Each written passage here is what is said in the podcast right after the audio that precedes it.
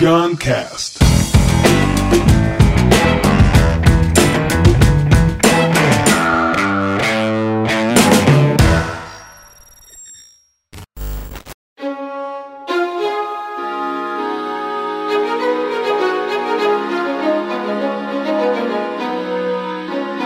live com a professora Luciana Galvão, galera do Guncast, quem acompanha aí viu a entrevista que eu fiz há uns meses atrás, épica, com a professora. Tu viste também, mulher, a entrevista? Fala aí o pessoal do Guncast. Ah, ok. Hum, hum, ah, entendi, entendi. Tu não viu, não. E a entrevista foi incrível. Ela foi no Rádio com Papai, meu evento também foi incrível. E eu fiz uma live com ela no Instagram e foi maravilhosa também. E a gente resolveu colocar todo o áudio aqui da live no Guncast. Totô, você quer, você quer ouvir, mulher? O áudio? Fala aí pessoal do Guncast. É isso, pessoal. Então fique agora com o áudio da minha troca com a professora Luciana Galvão no Guncast. As inscrições abertas do curso Reaprendizagem Criativa gratuito, a essa altura, deve ter encerrado já. Claro que eu estou gravando isso no último dia e vai entrar no ar depois de ter encerrado. Quem conseguiu entrar, o acesso fica até o final de maio. Se você não conseguiu entrar, acessa aí reaprendizagem.com.br no momento da vida que você tiver, porque vai que tem alguma outra coisa aí, lista de espera, abrir de novo, não sei. Futuro é incerto, estamos vivendo presente aqui com vocês, Luciana Galvão. Olá, professora. Eu te escuto, mas não te vejo. Deve que oh, apareceu! Apareceu! Aí! Nem minha mãe ficaria tão alegre assim com a minha chegada, Murilo. professora! Rapaz, rapaz, ó, é, você, para mim, é uma fonte energética. Só que a senhora já dá, já dá uma. Ah! Você, só de eu ver você se mexendo desse tanto, você já me dá um monte de energia. Professora, antes de tudo, eu estava pensando assim, né? É a terceira vez que a gente se encontra, uma vez numa gravação, outra vez no palco do meu evento e agora nesse momento. É a terceira vez que a gente se encontra num contexto é, público, né? E, e, de troca. E é engraçado que nós tivemos poucas oportunidades de conversas privadas e, e, e, eu fiquei pensando que é, as nossas horas de convívio elas são mais do que a metade do tempo com plateia do que sem plateia. A gente se encontrou em Cuiabá, lembra? É, uma vez num jantar, não foi e tal, mas as horas são muito maiores. Enfim, foi só uma percepção que me veio assim, que é uma, um relacionamento dos tempos modernos, né? Que as pessoas, grande parte do tempo com plateia. É quase que um BBB, né? Todo mundo é. olhando o que a gente está falando. Professora, é, quais são os princípios básicos para um, um diálogo seguindo é, é, os, os, os, os, acordos clássicos de diálogo? Princípios básicos? Nossa, agora você pegou pesado, hein? É chato, porque você vai chegar à conclusão que ninguém dialoga coisíssima nenhuma. Mas assim, eu diria que é, como, como seria em, em, três frases, em três palavras-chave, dá para a gente resumir? Eu diria que a escuta, óbvio, a escuta, não, não é bem isso não. Em primeiro lugar é você saber que não sabe. Depois é o amor ao conhecimento. e em terceiro lugar, autocontrole emocional. Então, saber que não se sabe, fundamentalmente, se você acha que já sabe, você entra num diálogo para manipular, para impor a sua opinião sobre os demais. Se eu entro num diálogo, eu tenho que saber que o que eu sei é muito pouco, que está muito longe da verdade, e tenho ânimo de aprender. Segundo lugar, amar a verdade. Eu tenho que amar a verdade mais do que a minha fama, mais do que a minha personalidade. Porque se você me chega com algo que contraria totalmente a minha opinião, eu tenho que amar mais a verdade do que a minha opinião. Se eu me preocupo com a minha imagem, olha, vai ficar mal, um gorila é tão jovenzinho e sabe mais que eu, vai ficar feio isso na fita. Eu abandono a verdade e me apego à minha opinião e quero vencer você a qualquer preço. Em, terceiro lugar, é exatamente esse autocontrole emocional que permite ao homem não sentir que a contrariedade do seu argumento, de alguma maneira, tem intenção de feri-lo. Ou seja, ter essa fluidez de estar apegado e poder fluir com as ideias, de estar apegado mais à verdade do que a si mesmo. Ou seja, mais ou menos um desdobramento da segunda condição. Um diálogo clássico era basicamente isso. Se alguém achava que já sabia, para que ia dialogar? Você tem que abrir mão das concepções de dono da verdade e ter um amor ao conhecimento maior do que qualquer outra coisa e não se deixar atingir quando os seus argumentos são rebatidos, ou seja, não tomar nada como pessoal. Isso aí é raro demais hoje em dia. A gente faz essas brincadeiras na escola de vez em quando, sabe? Faz entre alunos. Aí você explica direitinho, explica direitinho, explica direitinho, dez vezes. Aí vai fazer o diálogo lá pelas tantas, alguém se irrita. Aí começa tudo de novo. Explica direitinho, explica direitinho. Não é fácil, não. Professora, teve uma é. coisa que eu vi a senhora falar, acho que foi lá no, no, no evento lá, não foi naquela conversa primeira nossa, que a, a origem de todos os mal, de todos os males é, da humanidade está no egoísmo que vem da heresia da separatividade. Essa, essa, essa frase, ela deu um, um, um tic-tac assim, se reviraram assim e me, me impactou muito. E me parece que nesse momento atual da humanidade, é, esse é um ponto-chave, né? Como curar, essa palavra curar, essa ilusão de que estamos separados. Olha, esse está um momento bom, viu, Murilo? Porque com certeza a gente só sai dessa juntos. Nós vivemos não só uma crise de saúde, isso já é bem óbvio, né? a crise econômica que vem depois vai ser maior ainda. Não vai, está na hora da gente perder a ilusão de que vamos voltar para aquela rotina anterior, que tudo vai voltar, entre aspas, ao normal, que não era normal coisíssima nenhuma. Se a gente não pensar naquele que perdeu o seu emprego, naquele que faliu a sua pequena empresa, naquela mercearia que faliu, se a gente fizer alguma coisa para sairmos juntos, esse modelo econômico que a gente vive desmorona. Não dá para colocar uma venda nos olhos, tirar a máscara e colocar uma venda nos olhos e voltar para a rotina e cada um que se vire. Isso não vai se sustentar se a gente não tiver um pensamento mais no coletivo, mais no todo. Né? É interessante que, no final das contas, é isso mesmo que a gente tem que fazer. A caminhada evolutiva da humanidade é para a unidade, é para a fraternidade. Então, quando a gente leva uma chacoalhada dessa e avança um pouquinho, se avançar, né? é algo positivo. Tem, tem uma ideia, professora, que que está fazendo muito sentido para mim, que é aquela hipótese Gaia, né? Aquela coisa do que o James Lovelock é, falou nos anos 70, né? A, a, a teoria, teoria, né? sei lá, a hipótese que é, me parece muito, que faz muito sentido que a Terra é um bicho, no meu jeito de falar, né? A Terra é um organismo. A Terra é um bicho que eu acho que os astronautas, quando eles vão lá para fora, eles veem aquele pontinho azul assim, eles falam, realmente, o bagulho é um bicho, é um pontinho, é uma unidade, assim como a gente olha para uma formiga, e ó, a formiga é um bicho, é uma unidade. Os astronautas e os seres lá fora olham para a Terra e pensam, é uma unidade. Só que dentro dessa unidade, não se percebe como unidade. Ou seja, como se, na comparação, dentro do sistema da formiga, né, o, o sistema respiratório da formiga olhasse para o sistema digestivo e as outras células e falasse, não, irmão, porra nenhuma, não tem nada a ver contigo não, te ferra aí e tal, não sei o quê. E naturalmente aquela formiga está em risco, né? Então me parece que essa, essa, essa visão da, da Terra como... Um, um cara me perguntou assim, Murilo, se tu pudesse entrar ao vivo em todas as. É uma pergunta para você também. Todas as emissoras de TV e canal de comunicação do mundo, você ganhou um direito de transmissão de 15 minutos para todas as emissoras do mundo de rádio e televisão, em todas as línguas. O que é que você diria? E a minha resposta foi: eu falaria sobre a teoria da Terra como organismo, porque me parece que é o jeito que eu encontro melhor de fazer as pessoas se verem como uma coisa só. Existe sim a possibilidade de que a Terra tenha uma resposta orgânica, que ela tenha algum nível de vida. Concordo contigo, acho isso possível. Já vi uma vez, inclusive, uma especulação de um congresso de geologia que falava nessa capacidade da Terra autorregular sua temperatura e tudo mais. Mas o que me preocupa desse tipo de colocação nesse momento é que as pessoas usam esse argumento para dizer que isso tudo que está acontecendo é uma vingança da Terra. Eu não gosto dessa visão. Acho que isso aí foi uma bobagem que a gente fez mesmo. Isso é karma nosso mesmo. E essa transferência de alguma responsabilidade para a Terra isso diminui a nossa possibilidade de consciência.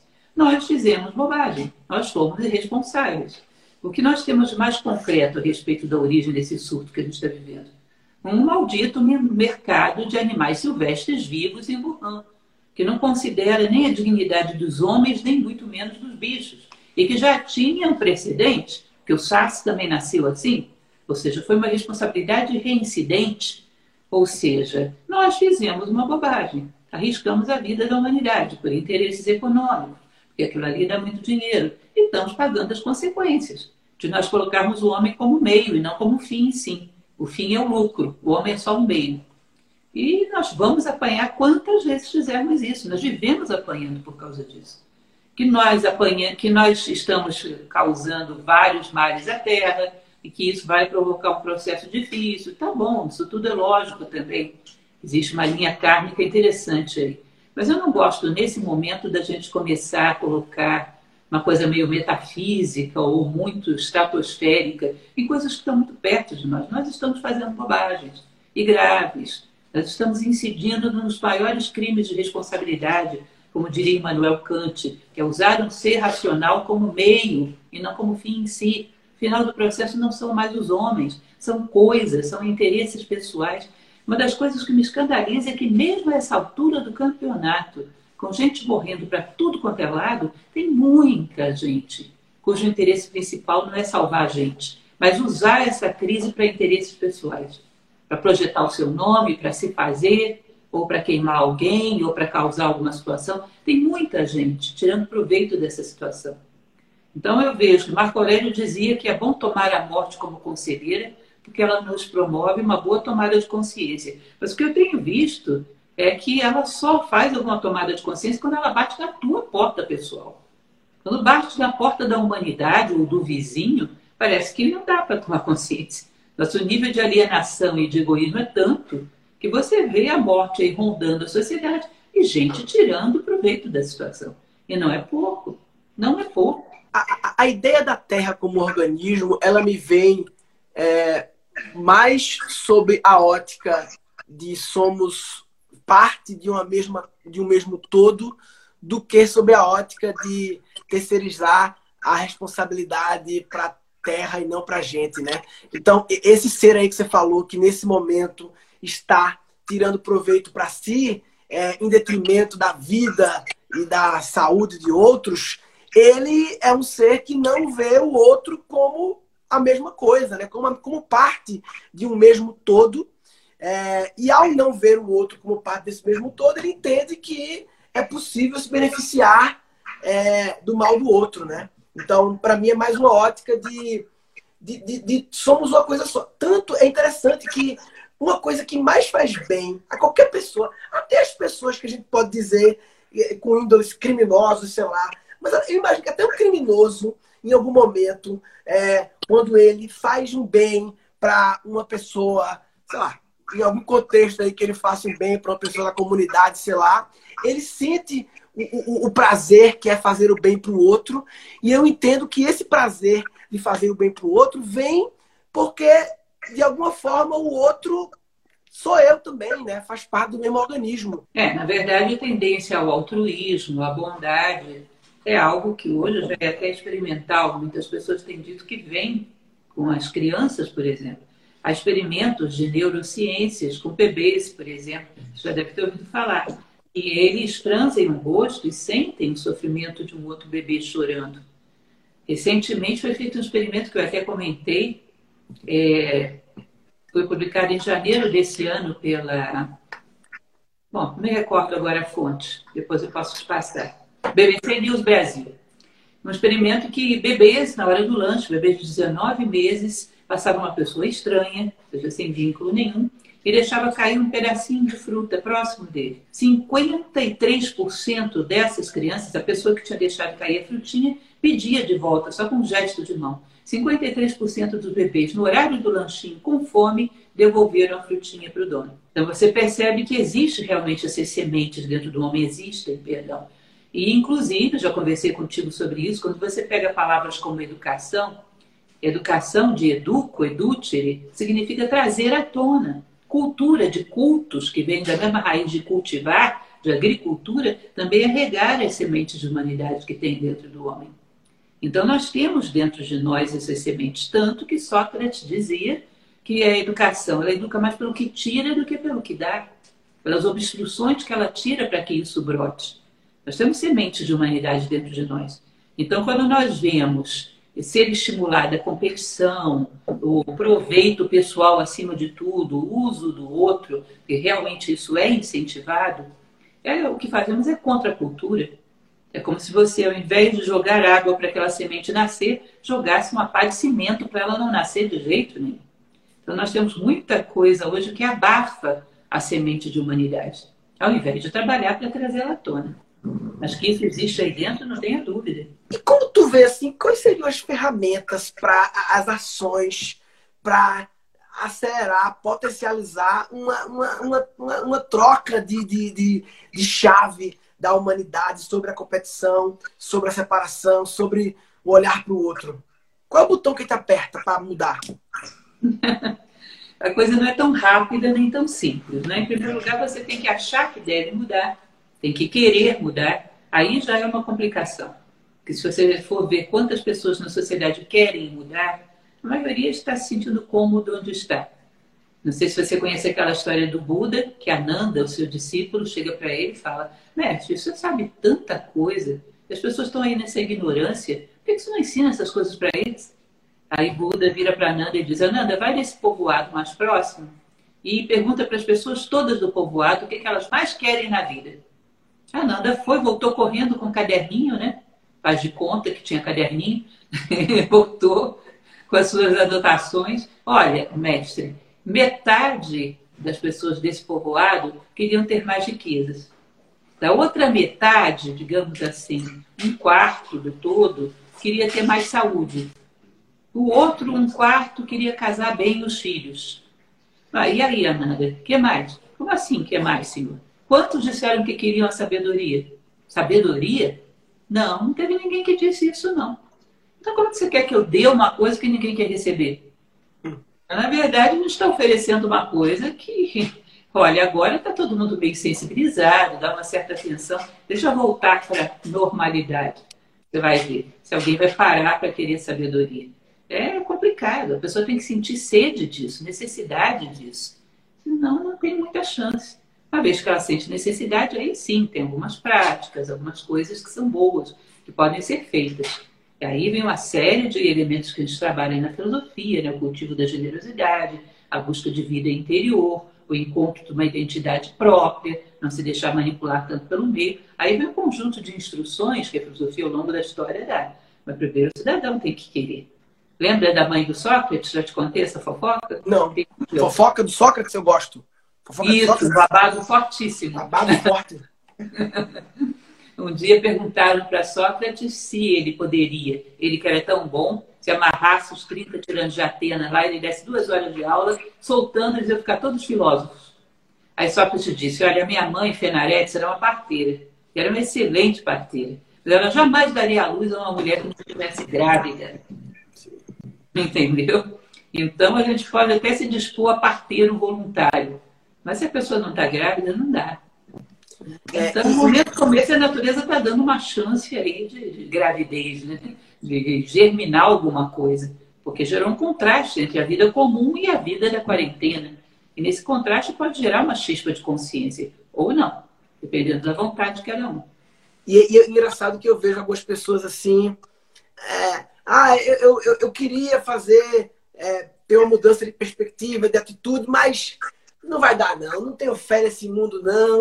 Ou seja, é, é, ela desiste de buscar uma transformação por olhar ao redor e não. Ou seja, ela tá grávida, mas ao olhar e não ver ninguém grávido por perto, ela pensa, acho que eu vou abortar então essa gravidez. Né? E, e assim, é, me parece que a, a, a, melhor a melhor forma de talvez como é que se engravida um outro eu acho que é sendo na minha visão, é se você ser, se você começar. É engraçado que a minha esposa, eu, eu já briguei assim com ela, tipo assim, amor, vamos combinar de nós dois fazermos a meditação de manhã, uma rotina, um ritual, não sei o quê. E ela não se interessava muito e tal. E chegou um momento que eu me vi colocando nela a culpa de não estar rolando a meditação. Né? Até que eu descobri que ela não estava naquele momento interessada em fazer aquilo e eu estava me usando como muleta, até que eu resolvi começar a fazer, independente dela, e no meu começar a fazer, ela se interessou em fazer. Num outro certeza. momento dela. Com certeza. O exemplo é a melhor maneira de você influenciar as pessoas. Mas a ideia é dar o exemplo e ter paciência, ter mil relógios. Que alguns vão seguir esse exemplo mais rápido, outros mais devagar, outros talvez não sigam, mas você joga as sementes né? e deixa que elas brotem cada uma no seu tempo. O ser humano, cada um tem o seu tempo, evolução individual. O ser humano não evolui em manada, ele se aliena em manada, mas ele desperta individualmente. Ele se aliena em manada e desperta individualmente. Maravilhoso, faz muito sentido. É, tem uma, uma, palavra que está na moda assim há um tempo, né? Que é resiliência. Não, tem que ter, todo mundo tem que ter resiliência, tem que ter resiliência.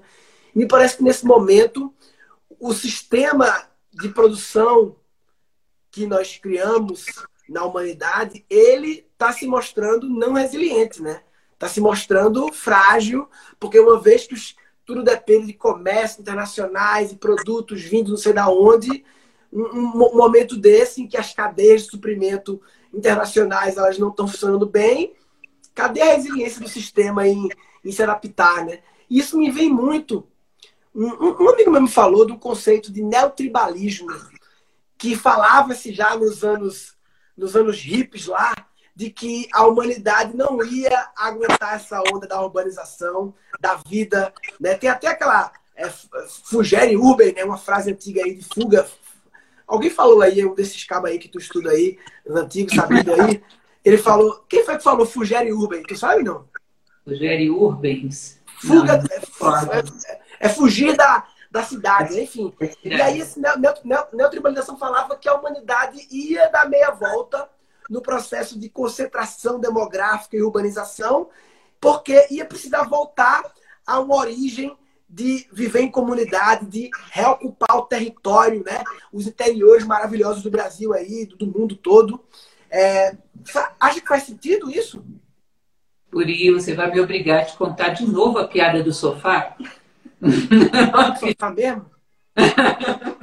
Qual é do sofá? Não lembro. A piada do sofá, que eu já te contei mais duas vezes, é, é. o seguinte: o rapaz era muito apaixonado pela jovem, estava noivo, ia casar, Aí foi na casa dela, levando flores, viu pela janela ela abraçada e beijando outro jovem no sofá da sala. Ele ficou muito magoado, muito revoltado, resolveu tomar uma medida radical: vendeu o sofá. Ah. Então, já que nós temos problemas, porque moramos na cidade, ou moramos no campo, ou moramos na praia, ou moramos em cima das árvores, ou moramos em buracos cavados no chão, é o mesmo ser humano em qualquer lugar. Se a gente não mudar a nossa mentalidade de achar que a vitória é sobre o fracasso do outro, se a gente não mudar a nossa mentalidade de, ao invés de depender das coisas, ser cada vez mais dono das coisas, se a gente não tomar as rédeas da nossa vida, se não se decidir a construir a si próprio como ser humano, vá embora onde você quiser, meu caro. Você vai estar enrascado do mesmo jeito. Não vai, por aí a gente não sai, não. Vai de uma vez, aquela mesma coisa que eu te falei no início. O pessoal coloca a culpa na terra, na cidade, no buraco, no sofá, mas não assume a responsabilidade para si. Dizia Epíteto, a extinção da culpa marca o início do progresso moral. Ou seja, rapaz, para de botar culpa em todo mundo e muda você. Porque o que está errado aí somos nós. É, o resto está tudo bonitinho, as cidades são bonitinhas, o campo é bonitinho, está tudo bonitinho. Você sabe quando dá problema no meu computador, lá no meu trabalho, o técnico vem e coloca duas letrinhas, PO. Eu tinha a maior curiosidade de saber o que é aquilo. Aí eu perguntei, problema de operadora, a máquina está ótima. e a gente está com PO, meu cara, problema de operador. Não vamos fazer essa fuga, porque senão a gente vai ficar nessa mais uma vez. Né? Nós somos nós que estamos esgotando um modo de vida fundamentado totalmente em coisas. O homem não é o fim do processo, totalmente fundamentado numa alienação da condição humana, sem uma meta humana clara, vivendo à toa, sem nenhum direcionamento, sem um referencial para poder estabelecer valores em relação a ele, sem saber o que se espera de nós na natureza como seres humanos. Desse jeito, bota o cidadão morando em qualquer canto, não vai dar, não. O que você entende que a natureza espera de nós, professora? Olha, inclusive eu acho que eu já andei falando isso com você também em algum canto. Você percebe que todos os seres na natureza, aquele que a gente alcança a ver, né? Porque ser tem ser que não acaba mais, mas aqueles que a gente alcança a ver, por exemplo, no reino mineral. O reino mineral evolui por resistência. O diamante é um mineral extremamente evoluído, extremamente resistente. Os vegetais evoluem pelas condições botânicas, acho que são as angiospermas, que são as mais evoluídas, de cotiledôneas, sei lá o que mais. Os animais, por um padrão de evolução, os mamíferos em geral, os antropóides, obedecem a certas condições ótimas de sobrevivência e perpetuação da espécie. O homem sobrevive para aportar ao mundo com valores, virtudes e sabedoria. É o que falta ao mundo. É que falta mundo. É a peça que não está encaixada. Então, eu, inclusive, conversava com você, me lembro bem disso, que quando a gente faz um trabalho ecológico, que eu não sou contra, eu acho muito bom, preserva um animal, mas não preserva a condição humana. O ser humano corrupto não respeita nem os filhotes da própria espécie, que dirá um animal.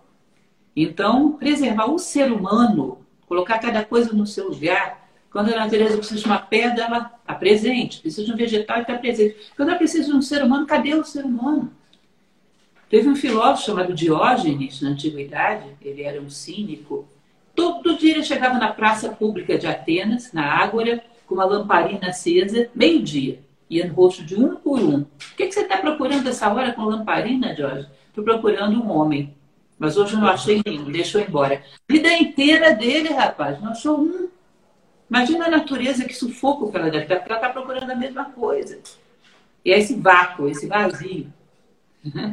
Então, quando o ser humano ocupa o seu papel na natureza, como diz a tradição bíblica, tudo mais será dado por acréscimo. As coisas entram em fluxo, né? mas é, precisa construir seres humanos. A natureza necessita de seres humanos para aportar valores. Né? E o que a gente. Você acha? Já também. Não sei se foi a você que eu falei, que eu te perguntei. Foi sim. Quando eu estive aí em São Paulo e fiz a reportagem com você. Se você acha que o problema da fome é de falta de comida ou é falta de honestidade? Lembra? Ah, o problema da miséria é falta de bens materiais ou é falta de fraternidade? Claro que está faltando está lá em cima. Aqui embaixo é paliativo. Você seca o chão, mas não tampa a goteira. Tampar a goteira e lá em cima e ver o que está faltando.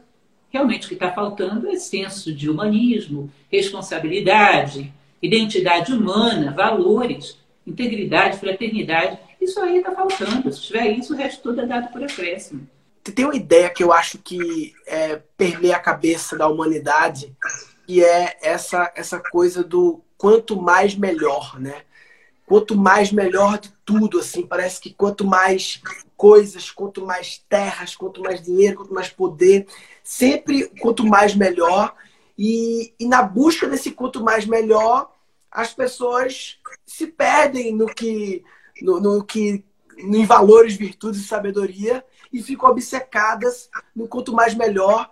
E eu tenho pensado muito sobre é, o que é o essencial da vida, né? E, e, e, me vem uma imagem que meu amigo que está até aí vendo, Dante, mandou uma vez. Ele mandou uma imagem que era uma corrida de atletismo, turma correndo lá, e já tinha passado da linha de chegada, e a turma continuava correndo. E embaixo tinha a frase: E se você já passou da linha de chegada? Ou seja, e se as condições para você ter uma vida feliz, você já passou por elas. O problema é que você, no quanto mais é melhor, continua acumulando despesas e ativos e compromissos e coisas e, e lotando a agenda, e, ou seja, continua correndo enquanto que a vida, talvez, que você gostaria de ter, está mais simples do que você já está. Na verdade, a questão aí do quanto mais melhor é a questão do quantitativo versus qualitativo. Não é isso? Eu quero que um milhão de pessoas me conheçam, mas eu mesmo não conheço a mim mesmo. Qualidade versus quantidade. Né? Eu quero que um monte de pessoas é, gostem de mim, mas eu não sei estabelecer um sentimento verdadeiro de amor. Ou seja, nós temos uma tendência à extensão e muito pouca profundidade.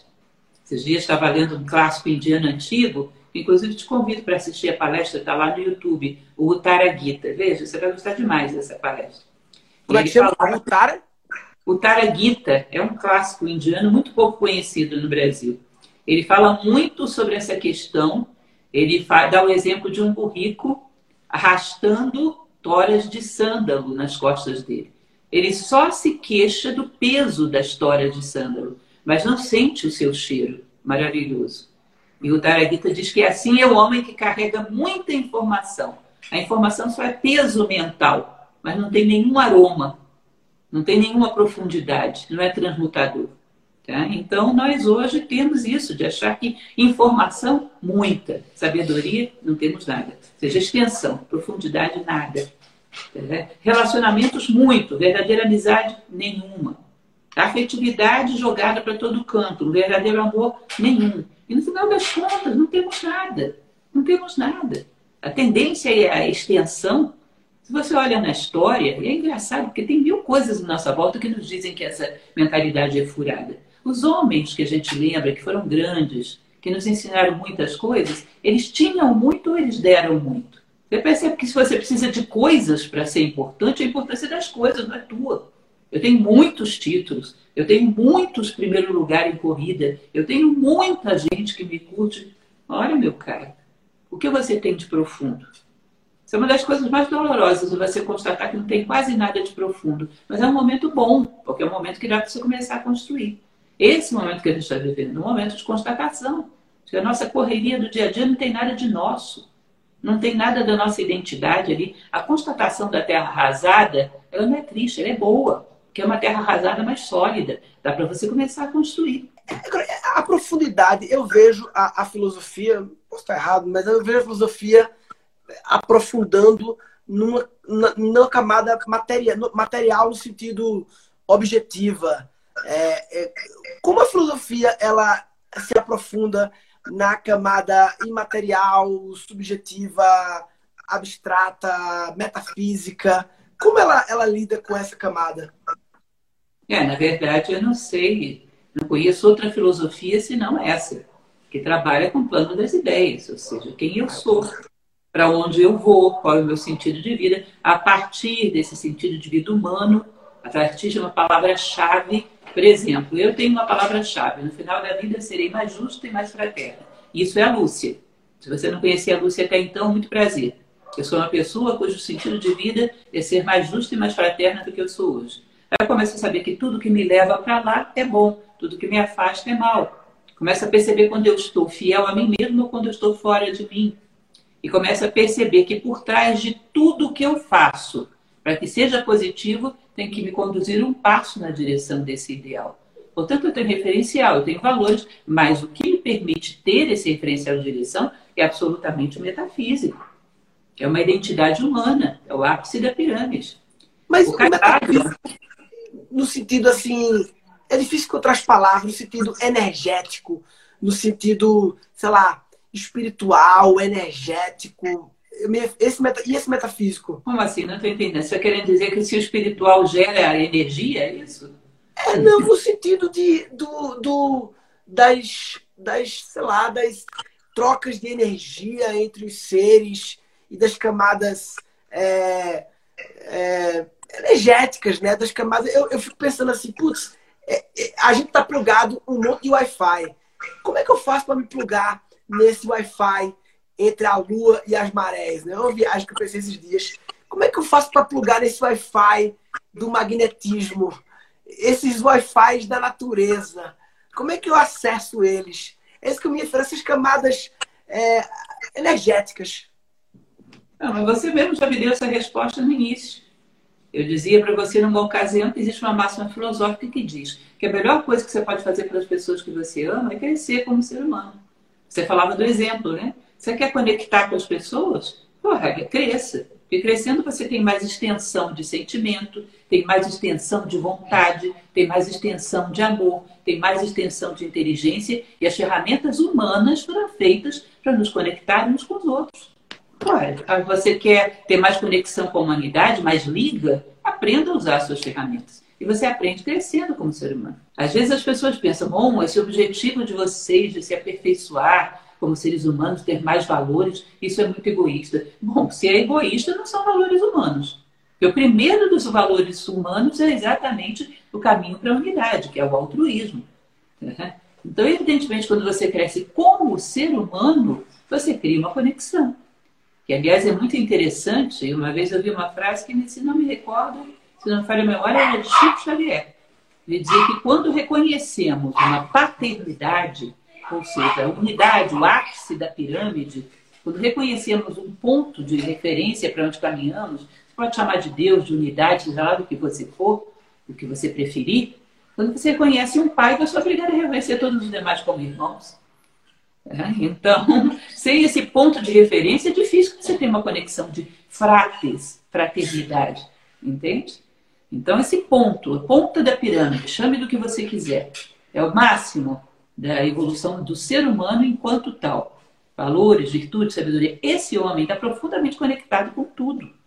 Ele tem um sentimento que ele pode virar para as pessoas e dizer: pode contar sempre comigo. Porque eu me garanto, eu vou estar sempre para você. Com esse tipo de sentimento que a gente tem hoje em dia, você não garante isso para ninguém. o nosso mundo emocional é uma gangorra e nós não temos controle nenhum sobre ele. Você pode contar comigo para qualquer dificuldade, com o nível de vontade que a gente tem, está perdido. Não temos muita coisa para dar. Quando crescemos, temos. Portanto, é a coisa mais fraterna que você pode fazer para trocar essas energias, para se conectar com o outro. Eu estava pensando aqui, o um amigo meu, Dante, você falou a palavra referência, um amigo meu, Dante Freitas, ele sempre me questiona, me provoca. Murilo, como é que a gente cria um futuro sem referências? Será que o nosso apego a sempre querer buscar as referências do passado foi assim que a gente caminhou até hoje, né? Como seria? Será que seria possível desenhar um novo mundo sem utilizar as referências do passado? Olha, Murilo, eu vou te dizer uma coisa. É a mesma coisa que você querer fabricar um avião e ir para o seu quintal juntar pecinha para fazer o 14 bis, ao invés de entrar no ITA. Pode, pode, mas você perde um bocado de tempo à toa, viu?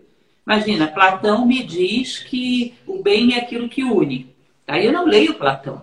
Vou tentar descobrir como é que é o bem sozinha. Então eu estou lá no meu domingo fazendo churrasquinho na churrasqueira, colocando filé no espeto, eu descubro que o bem é aquilo que une. Como? a minha experiência para chegar a esse ponto, meu caro, eu vou penar um bocado. Não aprender do passado é na mínima estupidez. Tá? Agora, a referência do futuro, que é a referência do homem pleno, da condição humana plena, que é a filosofia idealista, é a mesma em qualquer tempo histórico. A gente pensa que mudou muito, portanto, aprender do passado é voltar para trás. Não mudou nada. Aquele cara de dois mil anos atrás estava preocupado com a convivência, com a dor, com a perda, com como combater o seu egoísmo, como controlar os seus desejos. Mudou nada, nada. Portanto, aqueles que conseguiram alguma coisa em relação a essas questões essenciais da vida, não aprender deles é uma tremenda bobagem. Saímos todos aqui tentando juntar pecinha para fazer 14 bis. Até que reencarnasse um Santo Dumont de novo, para facilitar a vida da gente. Então, essa coisa de não querer aprender do passado é como se todo dia pela manhã você acordasse com amnésia. E no prazo de um dia tivesse que construir a sua vida toda. Dá trabalho, né? Complicado, meio sem sentido. É, é, é essa provocação ela me pega porque é assim. Eu, é claro que eu, eu, eu concordo também que a gente tem que aprender com o passado, mas se foi assim, aprendendo com o passado, nos fez pegar até aqui, não é o caso de mudarmos de estratégia? Se eu te disser que a gente não aprendeu nada do passado, você vai acreditar em mim? A aprendeu a coisa certa do passado, né? As referências certas. Olha, eu fico besta de ver. Vou ver livros, por exemplo, de como se vivia em Roma. E Roma já não é mais o Egito, nem uma Índia. Já está mais decadentezinha. Olha, vida, um pater família, o que ele fazia para poder organizar uma família, para construir uma casa, tinha todo um cerimonial para pedir autorização da natureza para você adulterar aquele pedacinho de floresta e explicar com que intenções você ia fazer aquilo. Uhum. A limpeza, por exemplo, você ia morar no local que tinha habitado por outros seres humanos, para limpeza com tochas de fogo, porque ele sabia que não era só sujeira física, é sujeira emocional, mental, que fica impregnada ali. E quando havia um desastre trágico na família, botava a família inteira em quarentena para que eles não ficassem repetindo e pensando naquilo mesmo, para não gerar uma sequência de males na família. E ia limpar os ambientes estavam pensando em limpar fora e limpar dentro, para que o ato se, se ocorresse em dois mundos ao mesmo tempo. Tudo que eu limpo fora, eu limpo dentro de mim também. Cadê? Quem é que faz isso, meu caro? Quem é que faz?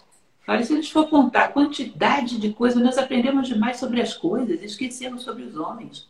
Não se trata da vida humana, somos medievais ou menos. Ou menos. Agora, quando as coisas avançam e os homens retrocedem, fica perigoso. Porque se você vai para um abismo, é melhor ir a pé, não vai de Porsche, não, chega depressa. Tá? Então, o Porsche é bom quando você está indo para o lugar certo. Tá? Esse negócio de que o passado não deu certo, oh, meu caro, vai lá atrás, ver o que, que você aprendeu do passado. Não aprendeu nada. Que passado Olha, estamos Você fica numa ilha deserta, só lendo os diálogos de Platão, é capaz rapidamente você construir uma forma de vida mais avançada do que a que a gente tem. Rapaz, é um bom experimento, é um bom experimento. É um Eu bom experimento. É um bom experimento. Pedir uma ilha por aí? é, você falou de natureza.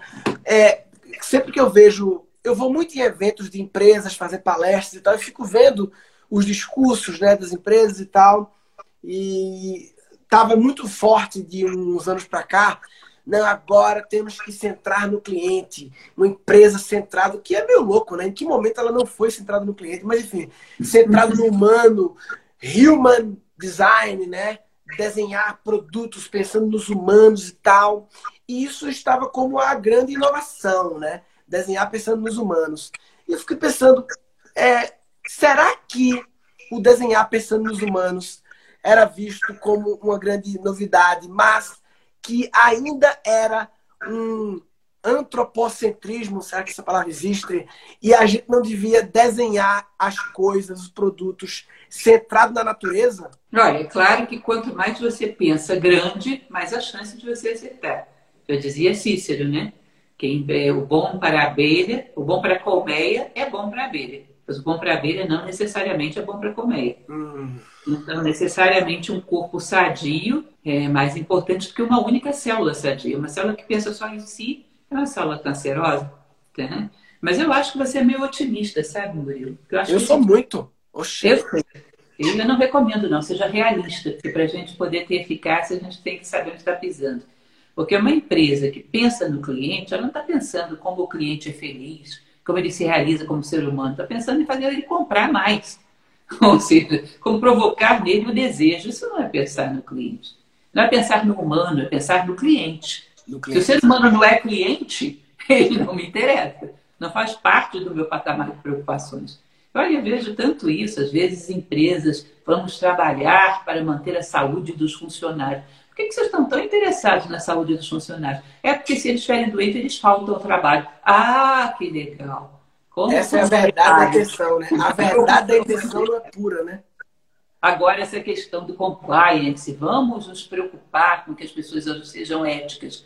Por que você quer que elas sejam éticas? Porque isso dá coerência, dá felicidade? Não, porque senão a empresa é multada. Vamos e venhamos. Quem é que está pensando no ser humano aí? Tire a primeira pedra. É muito raro. As agendas ocultas, né? É, é, é, o, o mundo vive sempre com uma. Sempre tem uma agenda oculta, uma segunda intenção, né? Como viver não, na não. primeira intenção. Segunda intenção, essa é a primeira. A segunda, eu estou tentando descobrir qual é. a primeira, que história de segunda intenção. Na verdade, eu acho até que as pessoas podem ser bem intencionadas, querer, mas o que elas percebem é que essas estratégias estão muito gastas. Você quer que alguém seja ético, você tem que fazer ele acreditar que você se preocupa nele. E só tem um jeito, você realmente se preocupar com ele.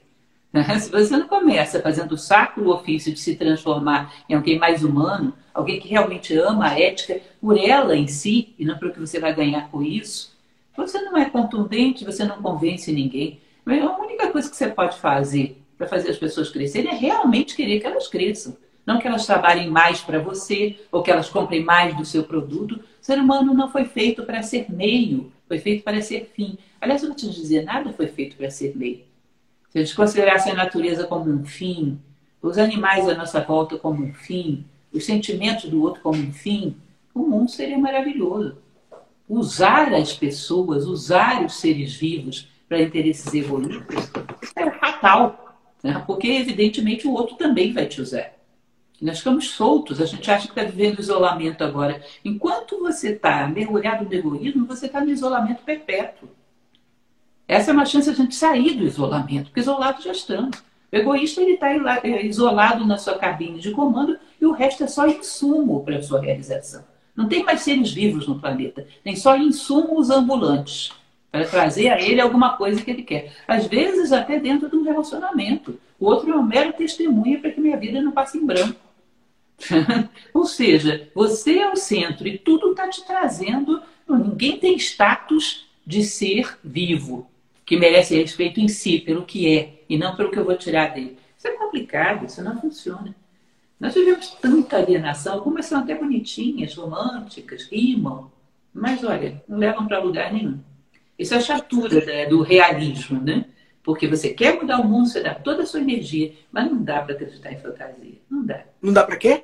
Acreditar em fantasia, a sociedade, toda vez que entra em crise, apela para as mesmas soluções manjadas. Vamos fazer novo código de ética. Gente, a sociedade está atolada de código de ética. As pessoas precisam é amar a ética. O que isso provoca na vida delas? Imaginar se elas fossem Robinson Crusoe e vivessem numa ilha sozinhas, se seriam éticos. Se a resposta é sim, tá bom, pode soltar, é um cara ético. A gente fica rodando o mesmo disco com as mesmas respostas viciadas. Então, a filosofia está aí para dar uma remexida nisso tudo e provocar uma hecatombe. Você quer hecatombar com a gente? Você é bom para fazer hecatombe, não para quieto. Mas é engraçado que o não parar quieto, eu venho pensando, né? É, até que ponto a, a, gente tem essa. Eu tenho essa coisa de querer ah, impactar as pessoas, conteúdo. Eu abri agora o meu curso de graça. A gente está com 170 mil alunos né, inscritos em, em um mês, até amanhã. Então, assim, e comecei a me perceber o quanto que essa coisa de ajudar o outro também tem como fuga do meu mundo interior também, né? Como uma espécie de barulho que eu mesmo crio para ajudar todo mundo e passar menos tempo comigo mesmo. Não, eu acho que você faz as duas coisas ao mesmo tempo. Você cria exatamente pelo estímulo de ter que ter para dar. Existe uma máxima filosófica que diz que ninguém passe por mim e diga, eu passei por ele e não me deu nada. Então, um é estímulo para o outro. Eu estou crescendo para ter o que dar. Agora, certifique-se sempre que aquilo que você está dando propicia as pessoas crescerem como seres humanos e não crescerem como eh, interesses personalísticos, que arrisca o tiro sair pela culatra. Né? Porque uma pessoa que não tem escrúpulos, por exemplo, eu prefiro que ela não seja criativa. Valores junto com criatividade. É, mas você está trabalhando dentro e fora ao mesmo tempo. Senão a gente não começaria a fazer nada em momento nenhum, porque não acaba nunca esse trabalho inteiro. É tudo ao mesmo tempo. Professora, é, o que a senhora acha de. Pergunta meio aleatória. O que a senhora acha de extraterrestres? Olha, eu acho que num universo desse tamanho é possível que haja vida em qualquer outro canto. Mas eu não vou de jeito nenhum transferir nem os meus méritos, nem as minhas culpas para eles. O que está acontecendo aqui, fomos nós mesmos, tanto para o bem quanto para o mal. Se existe uma coisa que eu abomino é o pessoal vir dizer, por exemplo, que as pirâmides do Egito foram os extraterrestres. Rapaz, aquilo que a gente fez de melhor, entrega, entrega o coronavírus para os extraterrestres. entrega os governos mundiais, entrega qualquer coisa. Mas as pirâmides não, pelo amor de Deus. Então, se eles existem, eles estão no canto deles, cuidando da vida deles, e nós da nossa. Tá? Não vai haver. Sabe o que, que acontece aí, Murilo? Essa esperança louca que a gente tem de que alguém vai vir aqui para salvar a gente, porque a gente não sabe o que fazer. Está na hora de crescer, gente, de virar adulto. Quem vai salvar a gente é a nossa própria consciência, nossa responsabilidade. Nós vamos ter que amadurecer. Nem para nos matar, nem para nos redimir, eles não vão se meter conosco. Né? Nós temos que assumir as rédeas da nossa vida. Saber que a saída somos nós mesmos que vamos achar. E se você quiser entregar alguma coisa para os extraterrestres, já sabe. Entrega o pior, o melhor nunca. Uma vez o cara me contou uma historinha assim: Ó, no dia que o Zé baixar aí, vocês vão querer fazer três perguntas para eles, mas não façam não, que é besteira. Vocês vão querer perguntar de onde vocês vieram? Você, você vou perguntar três coisas. Primeira coisa, quem é você? Segunda, de onde você veio? Terceira, o que é que você veio fazer aqui? Não pergunte por quê. Quando tu perguntar quem você é, o ET vai dizer, e tu por acaso sabe quem tu é? Aí quando tu perguntar de onde você veio, o ET vai dizer, e tu por acaso sabe onde tu veio? E quando tu perguntar o que é que tu veio fazer aqui, o ET vai dizer, eu vim te ajudar a responder as duas primeiras perguntas. Olha, eu acho que se ele fosse tão sábio assim, ele não viria aqui. uma vez uma pessoa me disse que para você reconhecer um ET, ele era um ser feio, malvado e que queria explorar os outros. Eu falei, olha, com esses atributos não vai dar para distinguir de jeito nenhum. Arruma outro. Não vai dar para distinguir. Eu vejo que tem uma, uma, uma, uma coisa na cabeça das pessoas assim muito forte do toma lá da cá, né? Do que se eu só posso fazer o bem a alguém se eu receber daquele mesmo alguém, né? Então, e aí as pessoas buscam essa troca imediata e objetiva e, e, e, e vivem a vida no modo no modo toma lá da cá, literalmente, né? E, aí o meu amigo Renan Ranucci, tá comigo no curso agora, ele falou que a gente vivia no win-win, né? No, no, no win-lose, eu ganho, tu perde, né? É, é, é, o modo competição, né? Eu ganho tu perde. E aí a gente precisa passar para o win-win, eu ganho, tu ganha, mas tem um outro nível, que é um tu ganha e ponto. Eu te, eu te ajudo e ponto. Não precisa ter nada, é ponto. Rapaz, eu estou te falando que você, para ser filósofo, só precisa colocar o nome certo nas coisas que você está falando. Porque isso é um imperativo categórico kantiano. Imperativo o quê? Imperativo categórico kantiano. Imperativo hipotético é aquele: se eu fizer tal coisa, ganho tal outra. Se eu não fizer, eu posso perder tal outra. Imperativo categórico é aquele: eu devo, eu faço pelo que eu sou. Não interessa o que eu perco ou o que eu ganho. Que é a mesma coisa da retação, que é a mesma coisa do caminho do meio, é a mesma coisa do amor platônico.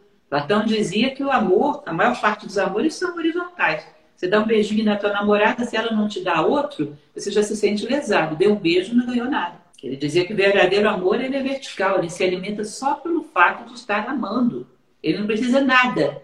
A satisfação dele está em ser, fazer aquilo que lhe corresponde. Isso é o sonho do comportamento humano. Imagina você um eixo cartesiano da seguinte maneira, que é a ação pela consciência animal, que é só medo e desejo, e a ação pela consciência humana, que é pelo dever. Eu faço pelo que eu sou.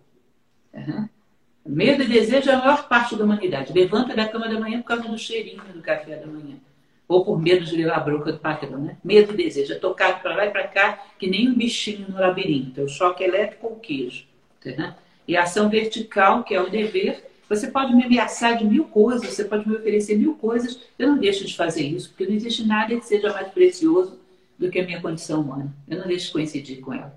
No meio do caminho, então, onde você acha que está o filósofo? Isso aqui se diz que é ignorância, isso aqui é sabedoria. O filósofo ele é um monte de retas inclinadas que ainda se movimenta por medo e por desejo.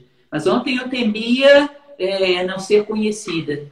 Hoje eu temo não fazer o meu melhor pelas pessoas. Ainda é terror, mas olha o nível. Ontem eu desejava ter uma vida longa e saudável. Hoje eu desejo ter uma vida produtiva, que eu saia daqui melhor do que eu entrei. Ainda é desejo, mas olha o nível. Aí você vai dando diferentes inclinações, até que um dia a filosofia, que é a busca da sabedoria, um dia chega a alguma sabedoria. O que não dá é você sair daqui do mesmo tamanho que entrou. Não ter sido fator de soma na tua vida nem da de ninguém, porque você não viveu. Você sobreviveu. Todos os homens morrem, nem todos os homens vivem. Alguns só sobrevivem. É, é, é, tão. Eu acho tão massa assim ouvir a senhora e já vi tantos vídeos e, e muita audiência para o seu tipo de, de informação está tá crescendo, né? Ainda bem. E quando a gente. Sempre que é, a gente vê uma pessoa assim, sabida, que a gente admira, é, a gente muitas vezes se compara, né? A comparação é uma obsessão de comparar. E no comparar, a gente compara, claro, o melhor que o outro tem comigo. E aí, pô, se eu pego e comparo o melhor de todo mundo sempre comigo, aí é foda, né? Aí eu vou sempre sentir que tô, que tô mal, né? Então, uma coisa que eu acho que traz muita paz é quando a gente vê pessoas sabidas que a gente automaticamente compara, saber as sombras delas dá uma paz, né? Porque assim, ah, ela é humana, rapaz. Ela é humana mesmo. Então, eu queria saber quais são suas sombras, professora. Murilo, deixa eu te falar uma coisa. Imagina que tem uma pessoa que nem o Atlas, sustentando o mundo. Você diz, nossa, que cara fantástico, ele está sustentando o mundo. Aí você chega perto, vê que o Atlas está com uma feridona na perna. O fato de que ele esteja sustentando o mundo com essa feridona aumenta ou diminui o mérito dele? Hum, uau! Ou seja, eu tenho de feridona na perna mas estou sustentando essa barra de voluntária por 31 anos. Aqui tem, tem, um bocado. Eu não vou nunca dizer que não tem. Não o que, que, que, que te irrita? O que é que te deixa louca? Que é que te irrita? Olha, não é muito difícil, irrita. Tem certas coisas que eu, eu acho mais difíceis de lidar do que outras. Como, por exemplo, hipocrisia. Uma das razões que eu gosto de você, você acha um cara engraçado, você é um cara incapaz de hipocrisia não saberia esconder. Não para quieto, aparece tudo. Hipocrisia é um negócio difícil de você lidar, porque você não está falando com a pessoa, está falando com uma máscara, sabe? Partir do momento que nós estamos presentes, de corpo e alma, cada um com aquilo que é, eu acho que é fácil costurar um acordo. Mas quando a pessoa não vem e manda a máscara, é mais complicado, é mais difícil. E você fica sem saber onde está pisando, não sabe exatamente como burlar essa máscara e chegar ao seu Isso é uma coisa que eu tenho pensado muito, professor. É importante você considerar uma coisa. A gente é um princípio filosófico, por exemplo, eu não gosto da hipocrisia, mas os hipócritas a gente tem que lutar por eles e tentar ajudá-los. Imagina você, eu estou dando aula de filosofia do hipócrita para você, eu não dou aula. Não, você não gosta da hipocrisia, não dos hipócritas. Esse você tem que brigar por eles. Não pode ter exclusões desse tipo. Maravilhoso. E, e, e, e qual, qual, quais são os teus pensamentos quando tu vê assim uma notícia que no seu julgamento é uma grande alienação? É, aí, o que é que teu cérebro ao receber essa informação? Quais são os diálogos internos? Olha, Murilo, está bem difícil, porque isso aí tem sido o meu cotidiano todos os dias, sabe? e não está dando mais contraste. A gente abre a mídia convencional, você há de convir comigo que houve uma época que a gente dizia, cuidado com tais mídias que só tem fake. Agora eu já não sei mais onde é que não tem fake. Está para todo canto. Então banalizou um pouco. Você já vai predisposto a não encontrar nada que preste. Eu me espanto muito quando encontro. Então eu ando procurando é, mídias, notícias, coisas interessantes. Eu faço um comentário uma vez por semana para o próprio Play, que é a filosofia da notícia do dia comentário de 15 minutos. Você não faz ideia, eu passo uma semana procurando essa notícia. uma semana, lendo tudo que me aparece. Ou seja, o ruim já não está chocando muito. Virou a banalização do mal. Né? Você choca mais quando aparece uma coisa boa. E como esse cenário que você descreveu, qual é o, teu trabalho emocional para isso não te alterar emocionalmente e, e tu deixar numa numa, sei lá, numa bad. Marco Aurélio dizia uma coisa que era mais ou menos o seguinte: quando levantares da cama pela manhã, pensa que encontrarás um falsário, um mentiroso, um enganador, etc, etc. Se entrares em conflito com ele, a culpa não era dele. A culpa é tua que não estavas preparado. Que a dualidade está prevista desde que você caiu aqui nessa terra. Então eu sei que as pessoas hoje não falam praticamente de notícias falam dos seus ódios e suas paixões pelas notícias. É difícil você arredar o ódio, arredar a paixão, para ver qual foi a notícia realmente. Infelizmente, é assim, nós vivemos na, na maré do ódio da paixão. E vai preparado para isso. Às vezes uma coisa ou outra te surpreende positivamente. Aí sim, me surpreende. Mas a maioria a gente está lidando com 5% de fatos para 95% de ódios e paixões. E chega um ponto tal que é ódio e paixão massificado. Você já viu assim como é engraçado? Antigamente falavam de pensamento massificado, todo mundo pensava igual. Mas você consegue todo mundo odiar porque o outro odeia? Ou todo mundo ter paixão por alguém porque todo mundo tem? Por que, que você odeia fulano? Já te fez alguma coisa? Não, mas tá todo mundo odiando deve ser ruim. Sentimento massificado, eu acho o cúmulo da originalidade. é o que a gente vê. É o que a gente vê. Maravilhoso. É, é, eu fiquei pensando sobre essa questão de. É, é, você falou que me vê como um cara positivo. Eu sou um cara meio otimista mesmo, bastante otimista. E, e eu fiquei pensando qual é a, a, a, divisória entre o pessimista, o realista e o otimista? Como é que. Qual é o, tem que ter o teste da capricho para fazer, para você saber? Eu acho que eu vou dispensar, vou fazer, fazer você fazer economia da capricho nessa semana. Você sabe, os tempos estão bicudos, precisa economizar. É, o pessimista é aquele, tem crise, está tudo acabado, não adianta fazer nada, nem tenta. O otimista tem crise, mas o tempo vai resolver tudo. Deixa eu sentar e esperar. O realista diz: tem crise, tem chance de sair, se eu trabalhar. Se eu não trabalhar, não vai acontecer nada. O grande ah, mas aí... do otimismo é esse, de achar que ó, o tempo resolve tudo. Vamos ser otimistas, vamos sentar e esperar. Assar um bolo e esperar que o futuro nos traga paz. Olha, não vai trazer. Se você Mas aí eu vou, vou botar um outro eixo, um outro eixo aí, então, de, de proativo e passivo. Eu sou o otimista proativo. Sim, mas você vai ser um proativo mais eficaz se for realista. O realista tem que saber que as coisas podem dar certo, mas exigem uma, um esforço muito grande para construí-las. Mas o realista, ele, ele não se, o realista, ele não se engana ao achar que sabe a realidade, não. Porque para mim o otimista é só a postura de a postura de tá com esse problema aqui, beleza. Vamos resolver. Vamos resolver esse negócio. Vamos resolver, claro.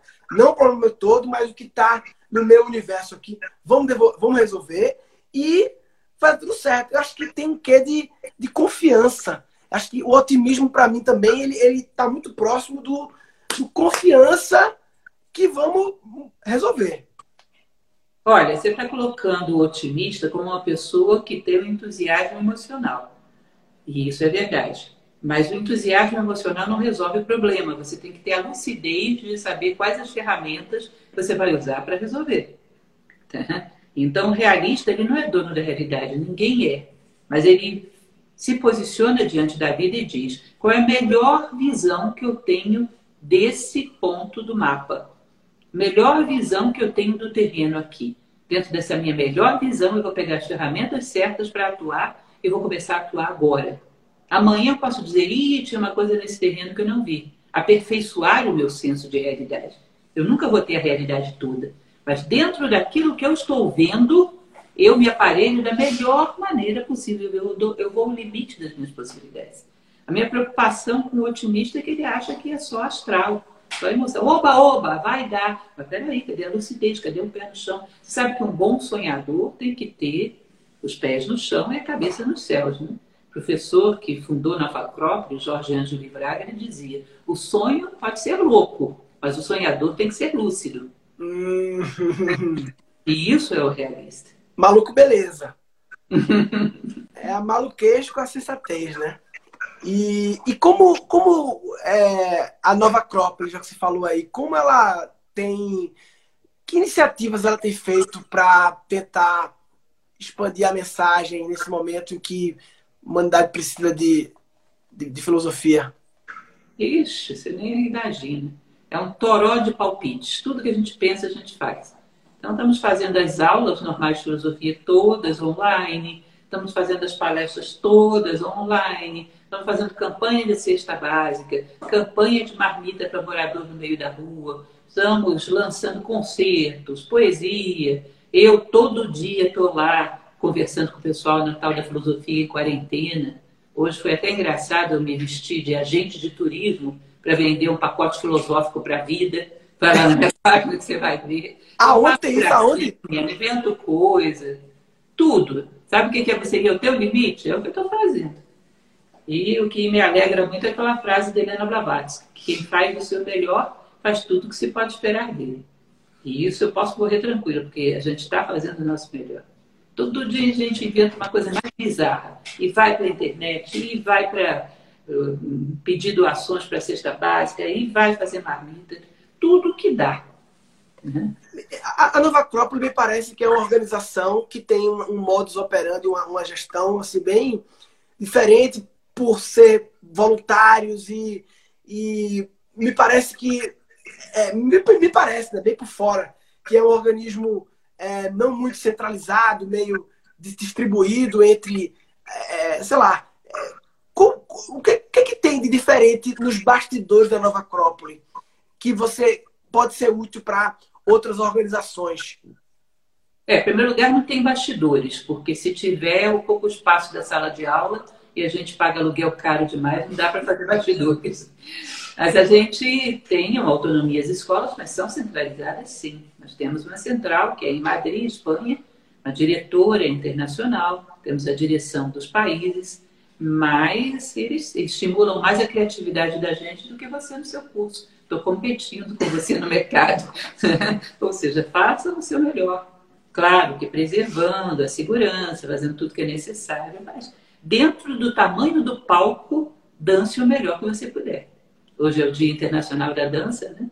Ah, o momento histórico deu esse tamanho de palco para a gente. Dentro desse palco, faça a sua melhor performance. É o que tem sido recomendado e a gente está fazendo.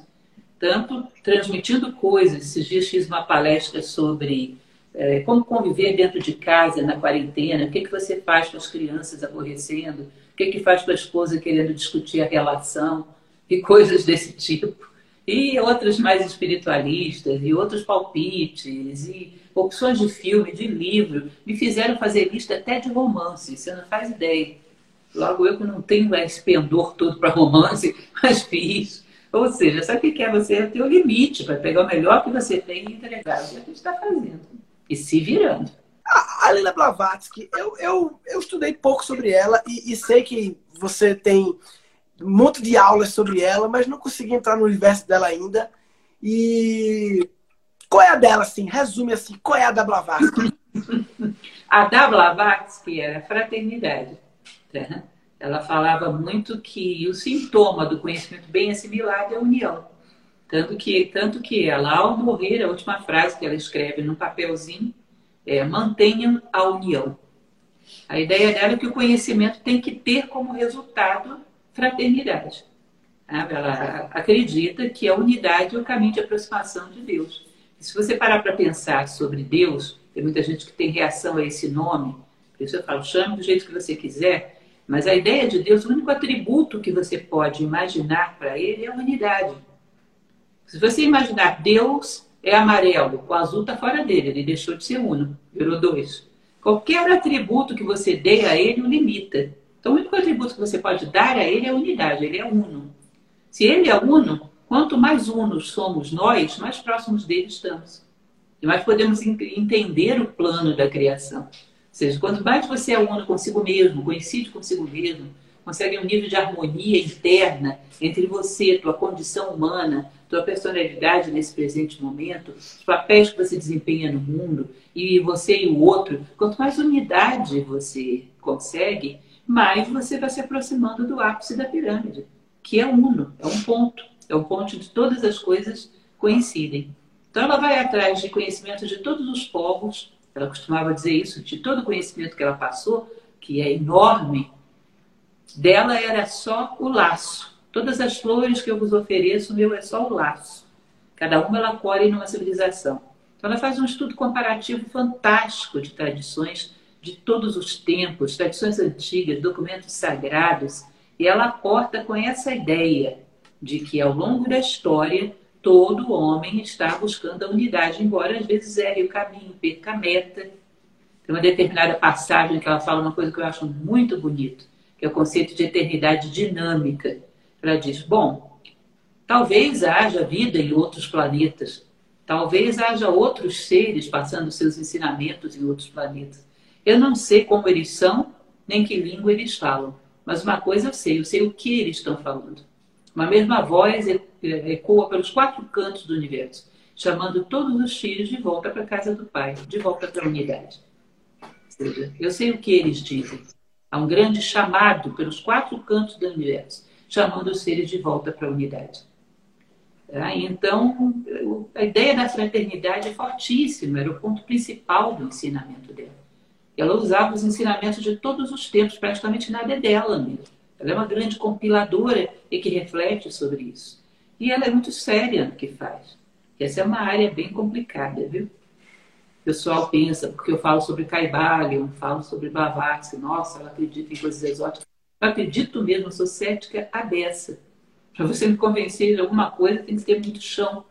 E ela tem muita coisa muito sensata e interessante. nesse meio é uma fonte e tanto, há que ser respeitado. Bem, tem um monte de aulas tuas da Helena Blavatsky, né? Eu já comecei a ver tem uma peça, sabia que eu fiz uma peça sobre ela? Uma, uma peça, de teatro? Isso, vai viajar ao Brasil aí, com a Beth Zalkman, Luiz Antônio Rocha. A gente está viajando o Brasil com a peça sobre, sobre o último dia da vida de Helena Blavatsky, ela falando de todo o seu passado. Bem interessante. Professora, eu, eu, eu, eu, eu vontade de ficar te perguntando coisas assim, ficar pergunta, até pergunta besta, pergunta de todas as camadas, só para ver, sabe, o, o, o que é que, qual é o retorno que vem. Mas eu gostaria de fazer uma pergunta que eu te fiz na primeira conversa, que não é uma pergunta, é uma provocação de pedir para você me fazer uma pergunta. Eu fiz uma pergunta naquela época que foi meio feia, você lembra? Foi, ficou. Não vou repeti-la, tá bom? Tá bom. Eu vou perguntar para você, bem provocativa mesmo. O que, que você acha que te dá segurança, que te dá esperança de que tudo aquilo que você ensina pode ser utilizado para o bem? Eu, eu diria que é engraçado que agora que o, o meu curso ele ficou numa proporção muito grande, eu não sei dizer, mas na minha jornada na, na, na, na, na empresa, eu, quando o curso era cobrado, eu falava assim para o meu time, pessoal, é, eu acho que a melhor coisa do, do, do que a gente faz é que a gente atrai pessoas do bem. Porque eu acho que pessoas do mal não pagam por curso online de criatividade. Porque o mal para fazer o mal, não precisa fazer curso de criatividade, porque para fazer o mal é fácil ser criativo. Porque quando você tira a ética e a moral e, e as leis, pô, as possibilidades criativas, irmão, se abrem demais. Tanto que filme de, de bandido, de assalto a banco, sempre é muito criativo. Eles têm as ideias malucas porque eles não estão sem limites, sem limites de moral e de ética. Então, como eu da criatividade, eu acredito de que as pessoas do mal não precisam de curso de criatividade, porque é mais fácil ser criativo fazendo mal. Então, não todo santo ajuda, né? É, porque não tem lei, não tem regra, não tem moral, não tem nada, irmão. Aí é fácil ser criativo. Difícil é criar com as restrições que a legislação, que a ética, que a moral, elas impõem, né? Essa é a brincadeira difícil do jogo, né? Exato. A propósito, qual é a diferença de moral e ética mesmo? Na verdade, moral e as duas. A mesma coisa, tem a ver com costumes. Agora, como a ética vem do éticos grego, e os gregos eram, não eram, mas a gente tomou como mais intelectuais, filósofos, né? E a moral vem do mos, mores latino, que eram mais guerreiros, os romanos, eram mais práticos. A gente fez uma divisão entre que a ética tem mais a ver com códigos, com pensamento, com ideias, e a moral é mais cotidiana, mais vivencial. Mas esses povos não acreditavam que uma pessoa pensasse de um jeito e vivesse de outro. Portanto, era basicamente a mesma coisa. A, a sabedoria é ancestral. Né? É, até que ponto eu fiquei pensando, putz, será que nesse momento a gente não devia perguntar para os caciques, os índios sabidos aí, pedir uma ideia para ver o que eles falam, assim, sei lá. Será que eles não têm alguma coisa que a gente não está sabendo aí que eu vi uma, uma palestra do Ailton Krenak, que é um líder indígena aí, pô, achei massa a visão dele. É, será que a gente devia acessar esse conhecimento ancestral? Claro, os índios raiz e do bem. Não Olha, sei que deve ser do mal também, né? Deve ter gente do mal que quer. É exatamente o que eu ia te falar. A gente admira, por exemplo, os egípcios, que foi um povo que realmente teve momentos muito bons. Mas será que era seguro eu entrar numa máquina do tempo e ir para Tebas e sair perguntando conselho de vida para qualquer egípcio que eu encontro pela frente? Nunca houve uma sociedade que 100% dos homens são sábios. Sabedoria não é tão fácil assim. Sabedoria é um processo de conquista. Pode você saber distinguir dentro de uma aldeia de índios quem é uma pessoa que não é simplesmente pura porque vive na natureza. Porque uma coisa é a pureza por falta de experiência. Outra coisa é a pureza por ter dominado a experiência, por ter superado a experiência. É, saber distinguir isso é bem complicado. Corre o risco de você começar a dar uma de Jacques, João Jacques Rousseau, né? O bom selvagem. Todo mundo que é selvagem é bonzinho. E tem gente que é só selvagem mesmo. As coisas não são fáceis assim, os caminhos fáceis mentem. Para poder você encontrar a sabedoria, você teria que ter um pouco dela dentro de você para reconhecê-la fora. Sem referência interna, você fora, você vai encontrar gurus, você vai encontrar palpiteiros e vai erguê-los numa condição de sábio. Que, aliás, a humanidade adora fazer isso. Adora. O que tem de líderes em todas as áreas da civilização. Você olha e diz, meu Deus, eu tenho um teste maravilhoso. Ver se alguma coisa uma pessoa sabe, eu posso te ensinar como faz. Como é que é o teste? Chega perto do sábio, assim, distraidamente, como quem não quer nada, e dá um bicudo com um sapato, assim, 42, 43, bem na canela. Pum! Se ele perder a calma, te xingar, quiser te dar um tapa, pode esquecer, ele não controla nem a própria canela, que dirá a própria consciência. Então, esses sábios de canela frágil que a gente tem no mundo são muitos. O homem não sabe discernir. Então, devagar quando. Não é porque você pertence a uma civilização que você é bom.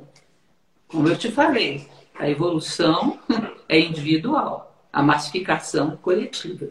Então, você pode estar no melhor povo do mundo e ser um cara de pau e um cafajeste. Isso é o livre-arbítrio. É uma lei que rege a evolução humana. Eu desanimo você, deixa você chateado? Estou achando que você está menos otimista do que no início. Eu estou menos otimista que no início? É. Não, é, é, é, porque acho que o, o, o, conceito de otimismo, eu acho que ele. ele eu, eu, eu diria que eu sou mais um, um entusiasmado, é, um, um, proativo e otimista também, é otimista também. É otimista. Uma vez me perguntaram se eu era palestrante motivacional. Com isso tudo que eu te falo, você acha que eu sou mais motivacional ou desmotivacional?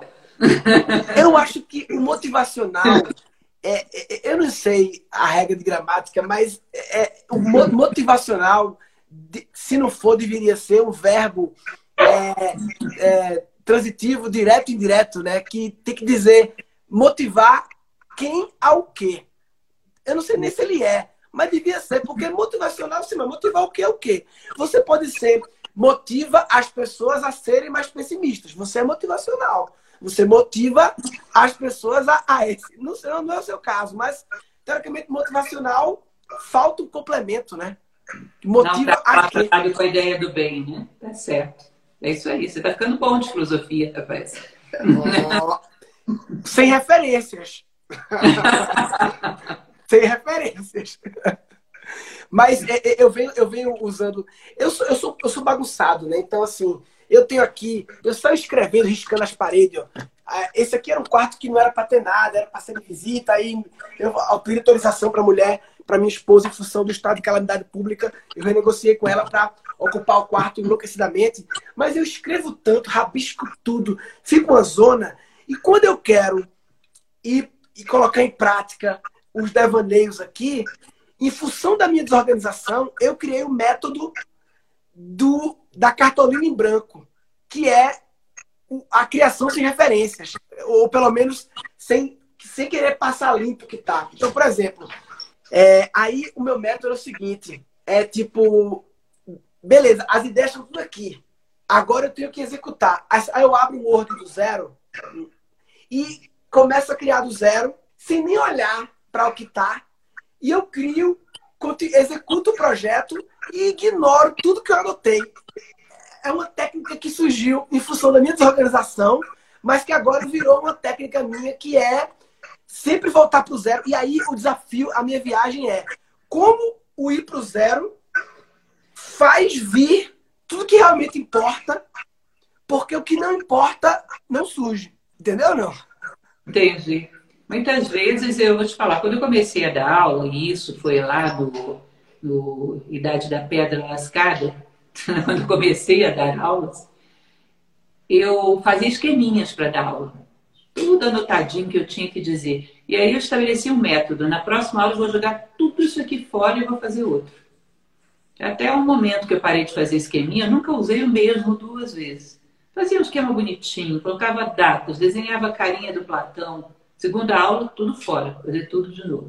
É. Realmente, muito esqueminha você congela. Isso é um fato. É, é, é, é, é o método cartolina em branco. Aí, de vez em quando, tá com muita coisa, bota cartolina em branco e, e meio que. É, tá, o que é que vem agora? O que é que, tá latente para vir. Eu muitas vezes saio, saio com minha mulher assim, para um jantar, não sei o quê, uma coisa pessoal assim, e ando com os post-it no bolso para quando tem ideia anotar, né? E aí depois eu mudei a estratégia e falei, amor, naturalmente nas nossas conversas aqui a gente tem ideias, porque minha mulher a gente filosofa e viaja aí quando vai jantar.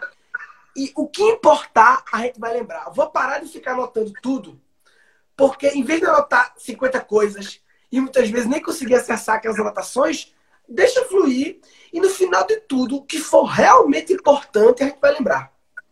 É mais ou menos isso. outra coisa aí, doutor Murilo. Um dia desse você estava falando sobre ideias, até lembrei de você. Quando você está muito preocupado em criar as ideias, deixa às vezes de perceber as ideias que já estão criadas, rodando à sua volta.